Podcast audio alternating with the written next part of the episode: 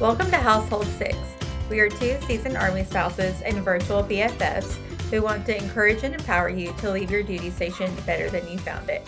We're your hosts, Margot and Kathleen, and we're so happy you're here. All right, I'm here with Tiffany Koch. She's the Fort Polk School Liaison Officer, and that's a position that I didn't know much about until I met Tiffany. So I'm really excited that she agreed to sit and chat with us, give some information about what the SLO can do for you. So, Tiffany, tell me a little bit about yourself. Okay, so a little bit about myself as former military spouse, and I too, the position has been around. It actually came out of a Army Family Action Plan. So if you know, and it took a long time. It took several different installations and several different joint services, all having the same issue, saying, "Hey, our kids are guaranteed a free and appropriate education, but every state's doing it differently and we move all around and we don't know what's happening. And so from that, the Department of Defense actually it went through the Department of the Army and the Department of the Navy and was set up as a program that actually has a Department of Defense instruction behind it. So it's not just Department of the Army specific. So we like to say there's one everywhere, regardless of where you're going by uh, DoD or Department of Defense instruction Uh, your installation has to have an acting one. So it may be your child and youth service coordinator. In some places, it's your wing commander's executive officer. But everywhere, there's somebody who knows and manages what we call the school support services program. So, and you've told me in passing conversations all of the cool stuff you guys can do. But when I first heard of the position, I was like, oh my gosh, I need someone like that to just tell me the difference between all the schools you know, you get somewhere and they're like, oh, we have school choice here. And I'm like, no, I don't know where to go. and the elementary schools here, they like both of them that are nearby start with a P, so I could never remember which one was which, and just little stuff like that. But what are some of the things that people don't know that you can do? One of the biggest things that you can do to help your permanent change of station is as soon as you think that you might have soft orders and be going somewhere, reach out to your school liaison officer because they will they'll they can go all through it with you. If you live on base, this is what's going to happen. If you live in this neighborhood, this is the school. This is how you understand their performance score. If their performance score looks a certain way, they can tell you, yeah, but the school you're zoned for is great. This is what it actually breaks out and looks like. So those are some of the little things during a PCS that that we can help you with. Um, other than that, we make sure that parents are not experiencing any barriers in education and that the school system that they're at understands the military culture. So, this is very helpful at our installation, especially after all the different hurricanes and natural disasters that we had. We ended up with a lot of families living about 45 minutes away in Alexandria. And that school system was really not ready for that. It was by natural disaster that people ended up there. And so that's one of the biggest things that we help with is school districts is educating school districts on things may look and sound different or the parent may be saying that the child has a student improvement plan but what that really means here is we so we help the school district understand the language that the parent is speaking um, we help school districts understand the military, you know, acronym world, and we help commanders understand the education acronym world. Lindsay and I joke about that all the time that we probably could speak and have our own language within our office. Lindsay's my assistant. Most of them do have an assistant within their office as well. It's usually a two person team. Sometimes it's a three person team at your larger installations. And again, at your smaller installations, it may a wing commander, XO doing it, executive officer. Some of the other small things that we do are adopt a schools, and we work with all the public affairs officers within all of the different units on post so that we have the community influencer. So, right now, that's a secretary of the Army's initiative is community influencer. And so we're working with all the public affairs officers to do the community influencer series within our school systems. We also can help you get involved. So here we manage the VMIS school volunteer. So if you want to volunteer within a school, we're the ones that certify your hours in VMIS. We print off your um, VMIS resume and provide it to the principal or if you want if you want a tutor then we can put you in a tutoring database so we also keep a tutoring database within our office we provide scholarship opportunities so we can help a senior kind of a junior or a senior guide them through college planning because one thing usually is that if we've been at a school since we were a freshman or an eighth grader, we've done our graduation plan. The counselor can see what our pathway was, and we're in a pretty good place. When you move and your pathway looks one way and you're moving into a different pathway, meeting with us very early on before you go to the school system. So, again, we can help the school system understand this is what the pathway looked before. We understand the Louisiana pathway and so this is how we're going to integrate those two. So yes. that the family doesn't feel overwhelmed of like we're starting all over and we need you to graduate next year. Because something you had mentioned to me before that you help a lot with is when students coming from a school with different requirements, helping the new school figure out like, okay, what can this early American history class count for when you guys require late American history? Or I don't know. Yeah, but, absolutely. Mm-hmm so that's that is exactly what we do so again the sooner you you can reach out or you know that you're moving we can start helping it sometimes helps parents decide i think we're going to try to graduate back here the great thing about that is we never want to separate a service member if we don't have to from their family so a lot of times your child you don't you don't have to stay in North Carolina to graduate in North Carolina. So mm. if the service member is coming down here and going to do a career broadening for 15 months and you all could rent your house up there for 12 you know and you decide yeah we do want to move we don't want to separate especially you know around our child um, going off to college we can come here we can set up a memorandum you can go anywhere set up a memorandum of agreement and through the military interstate compact the child can still graduate where where they were so you're not oh that's cool then you avoid some of those complications with requirements. Yes, with requirements. They mentioned it yesterday. We had our Ed Summit yesterday here on the installation, and, and most people do have school liaison officers are also responsible for that. So not there's only about eight or nine installations that that have them active right now. But it's where you bring your command team together and all your stakeholders, your community stakeholders, and your school districts together to basically strategically plan and move forward. And so one of those stories was shared from a principal yesterday about his school provided all the academics that a child needed to be able to graduate in Alaska. Oh, cool. And so that was a neat story to share. That uh, also, I think people who don't move around a lot might not understand how some of us have a real attachment to a certain place because I think I would have wanted to graduate in North Carolina. Like I've been clinging to my North Carolina driver's license for the last 12 years. It, the picture's 10 years old. It doesn't even look like me. um, but I keep renewing it online because I'm like, I'm from North Carolina. No, it's it's important. I mean, we, it's important to have roots with this child from Alaska. Um, her parents had been stationed there. If that child has moved around a lot, mm-hmm. their roots are probably going to be where they started junior high or high school at. Mm-hmm. And so that's what we try to preserve too, or make it as similar. So we're also going to take all that into account when you're coming and you're going to tell us everything your kid was involved in, and we're going to figure out how to match it and right size it oh, here as well. You had brought up in a conversation we had before the complication with the different sports offered at different schools and enrollment. Yes. And so that can also the other thing that we're very versed in, or we usually know the person to ask the right questions to, is your state's athletic association. What is different about a state athletic association is they're an independent party usually that doesn't have government oversight. Now, they have to, their stakeholders and the people that pay the membership fees to them are school districts.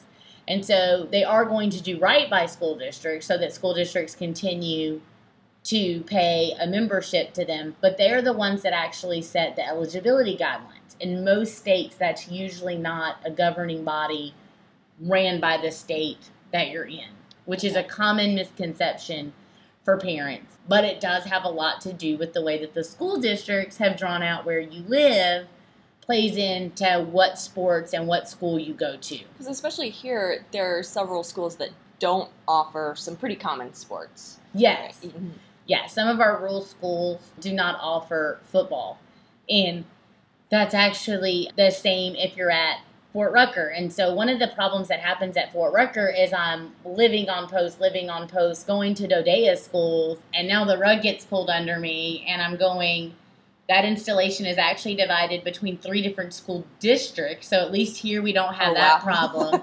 Um, and then from there, it compounds it too. One of them is an extremely rural school district that also, um, three of the schools offer football, three of them don't offer football, but they're not near as competitive as if you were allowed to go to one of the other schools.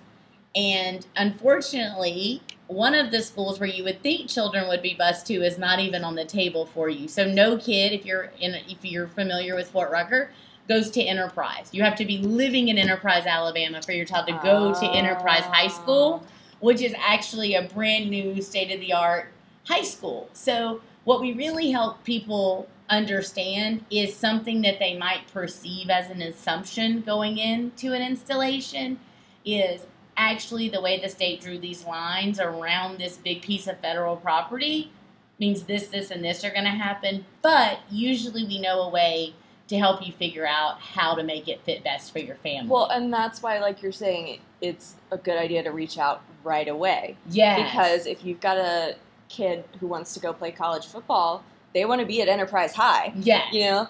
Okay, so that makes a lot of sense. I can see how. Because it's so different everywhere. Yes, like, like absolutely, Here yeah, you can choose. Mhm. Uh, and that's what came out of the AFAP is it was just like I think even the Department of Defense got overwhelmed because for the longest time they had been like, these are the states we put Department of Defense schools in. We are not in the business of building new schools, CONUS, and everybody's getting a free and appropriate education. What's the problem? Until they really started to deep dive, and I think even and, and I know now the Department of Defense does have a better working relationship with the Department of Education than they had back then. Okay. I think some of us take that for granted. Well, they're both executive branches. Surely they knew what was going on. And one's like, no, I educate kids. And the other one's like, right now, since 2001, I've been pretty busy. Yeah. And kids have just been getting educated as their parents move around, you know? And so, but when the AFAP brought it up, it was like, oh, wow. It does look and sound different in every single place because the Department of Education is saying, yeah, we put out very limited guidance. It's totally still a state's rights mm-hmm. how education looks. And then most states are saying, we have independent governing boards that govern our school systems. And so when it really started to break down on a structural level, they realized, wow, we do need somebody helping our command teams navigate it, helping our families navigate it, because it is something we've just been taken for granted that a family's going to move. And of course, because we're in America, they're going to have a free and appropriate education, but it may look and sound and be a little bit different in every place they go, to mm-hmm. include what a third grader's learning. Right.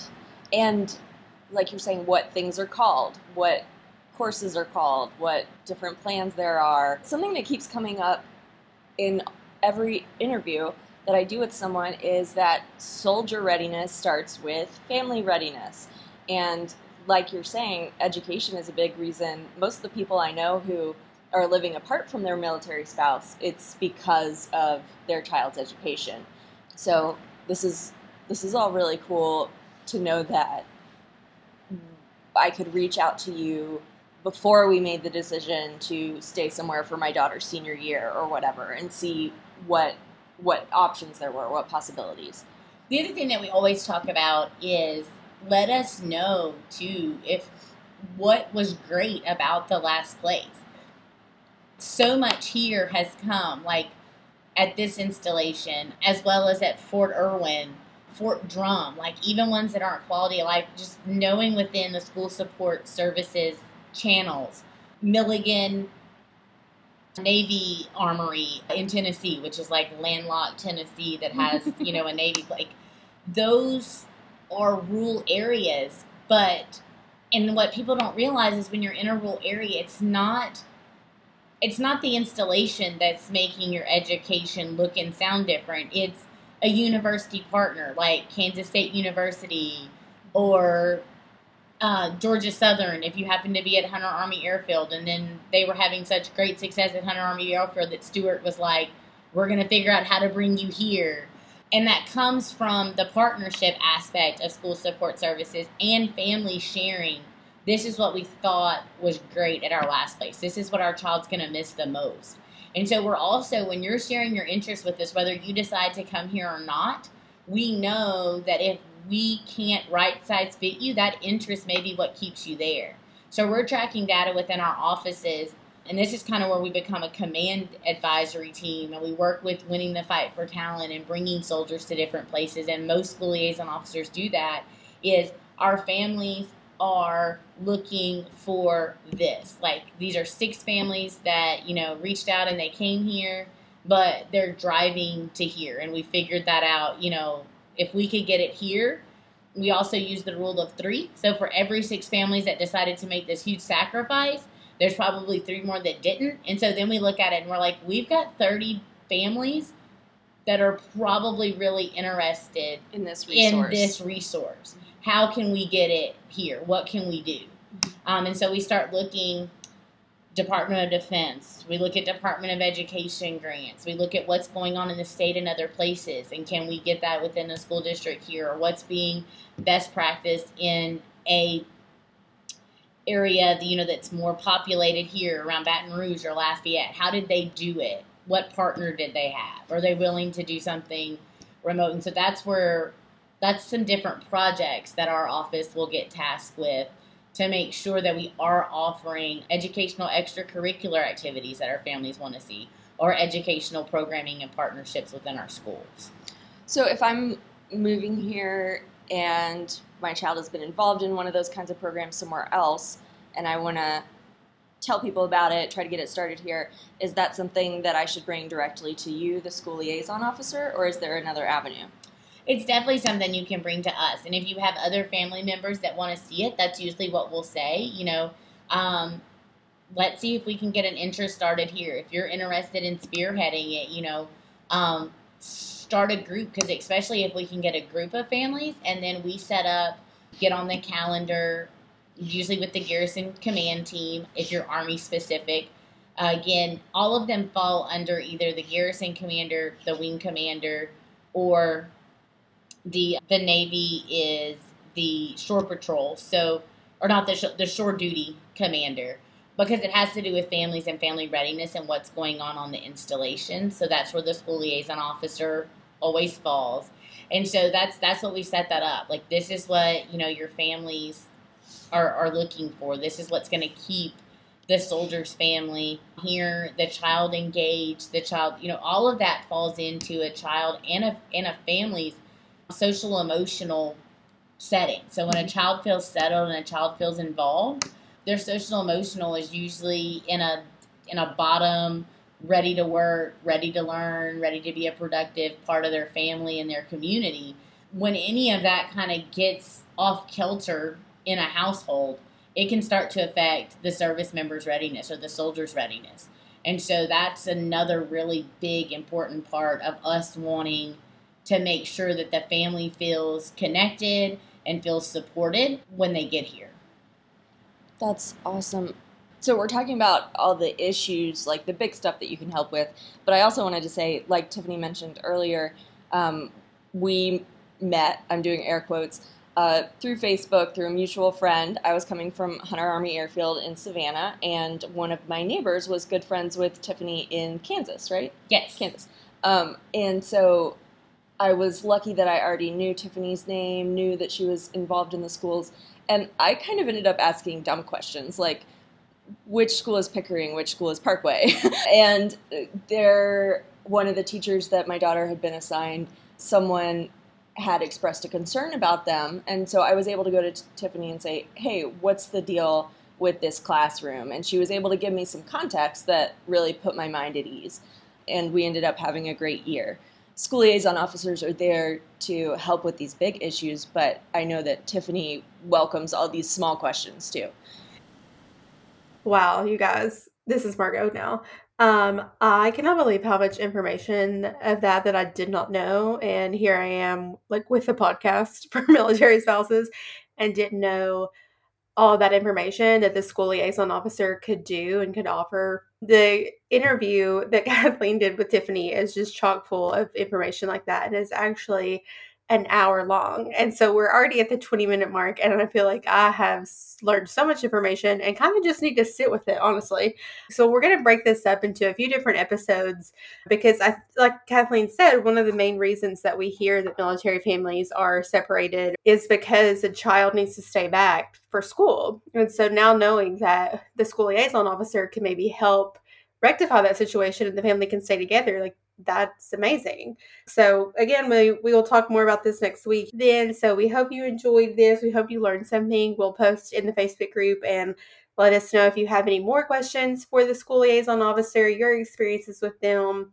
So, yeah, we'll see you next week. Until next time, you can find us at household6podcast.com, on Instagram at household6podcast, and on Facebook, you can join our group, Small Army, the Household 6 Podcast community. Like we always say, leave your duty station better than you found it. Household 6 is signing off. Bye.